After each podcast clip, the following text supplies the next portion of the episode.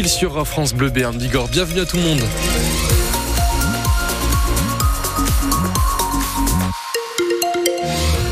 Pour ce dernier jour de week-end, de la pluie, de la grisaille et surtout des orages sont attendus sur l'ouest du Béarn. On vous fait un point plus complet juste après vos informations. Avec vous, Manon Claverie, on ne veut plus de classes fermées dans nos vallées. C'est ce qu'on pouvait lire sur les pancartes hier de la manifestation pour défendre les écoles de Haute-Bigorre à Bagnères. 250 personnes ont marché entre l'ancienne gare et la sous-préfecture parce qu'à la rentrée prochaine, deux classes sont menacées. L'une à l'école Jules Ferry de Bagnères, l'autre sur la commune voisine de Pouzac. Fanny Narvart, vous avez vu des parents, des enfants, des élus et des enseignants inquiets non seulement pour ces classes, mais aussi pour toute la vie du village. Dans le cortège, la crainte générale, c'est que là, ça commence avec la fermeture d'une classe, mais qu'au final, ça soit toute l'école de Pouzac qui soit menacée, et sans école, compliqué de faire vivre le village, estime Joseph, un parent d'élève. Dans les vallées, chaque village a son école ou des groupements d'écoles, et on a l'impression qu'ils veulent plutôt recentrer euh, les écoles dans une grosse structure, alors que justement, pour faire vivre les villages, c'est bien d'avoir des écoles. Le matin, se rencontrer entre parents, les enfants aussi du village, il faut le maintenir ça. En plus, pour la mère de Pouzac, Patricia Dans ces cas-là, c'est toujours la campagne qui trinque. C'est tellement facile en fait d'aller vers les territoires ruraux pour aller mettre les enseignants ailleurs. L'école, c'est l'égalité des chances, quel que soit l'endroit où nous vivons actuellement. Alors pour se faire entendre, même les enfants ont donné de la voix devant la mairie. Avec l'espoir de faire changer d'avis le rectorat, explique Christian Ferrer, adjoint à la mairie de Pouzac. Je pense que ces décisions, d'abord, euh, elles doivent se faire à travers le dialogue. Nous, on a appris l'information par un mail. C'était une violence. Donc, notre but, c'est de bien aller avoir des actions qui peuvent leur faire peur. C'est pas normal qu'aujourd'hui encore, on mette en danger l'éducation des enfants. Une mobilisation qui continue avec un slogan On n'est pas des moutons, arrêtez de nous compter. Les parents élus ont jusqu'au mois de mai pour faire des recours. Des réunions sont aussi prévues dans les prochaines semaines avec le rectorat. En Bigorre, un père de famille de 49 ans est mort en sortant de boîte de nuit hier matin. C'est le journal La Nouvelle République des Pyrénées qui le révèle. Il se serait battu avec trois Charentais et il est mort plusieurs heures plus tard. Les trois autres sont en garde à vue. Et le secteur agricole rejoint l'industrie, le BTP ou encore le secteur sanitaire. Bref, la liste des métiers en tension. C'est un des engagements du Premier ministre Gabriel Attal depuis la crise agricole.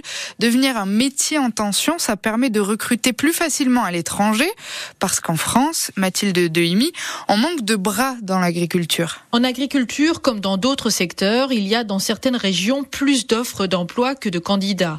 Besoins croissants, déficit de compétences, manque d'attractivité, mauvaise image et modalités de recrutement parfois trop complexes expliquent que la liste des métiers en tension ne cesse de s'allonger, principalement dans l'industrie, le BTP, le sanitaire. Le secteur agricole rejoint donc cette liste des métiers en tension qui permet de recruter plus facilement, sans justification individuelle, de la main-d'œuvre étrangère.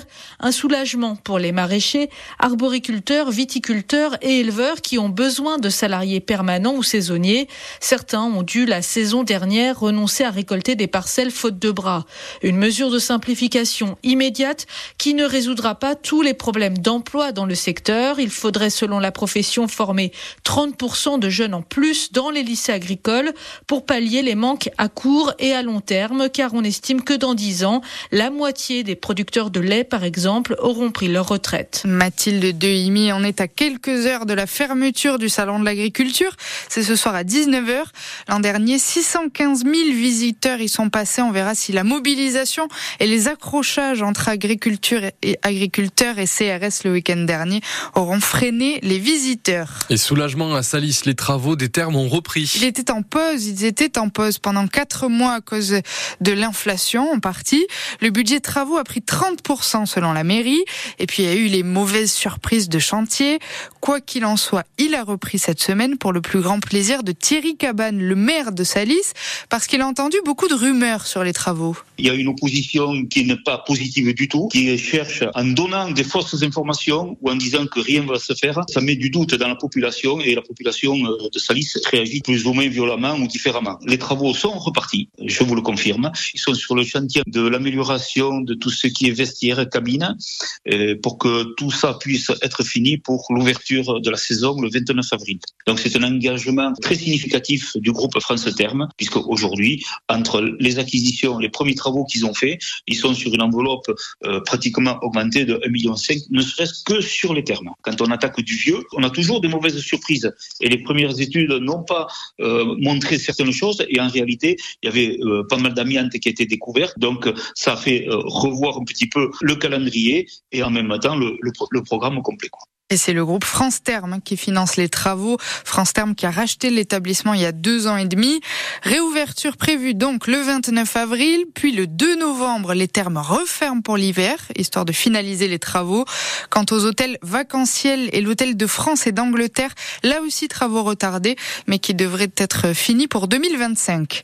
Pas un week-end de champion pour nos clubs béarnais, défaite du POFC 3-2 contre Caen hier à la maison, et défaite aussi de la section paloise vaillante mais imprécise à Paris contre le Stade français. C'est le leader du top 14. Et a fait jouer le banc, donc on s'attendait à un match difficile.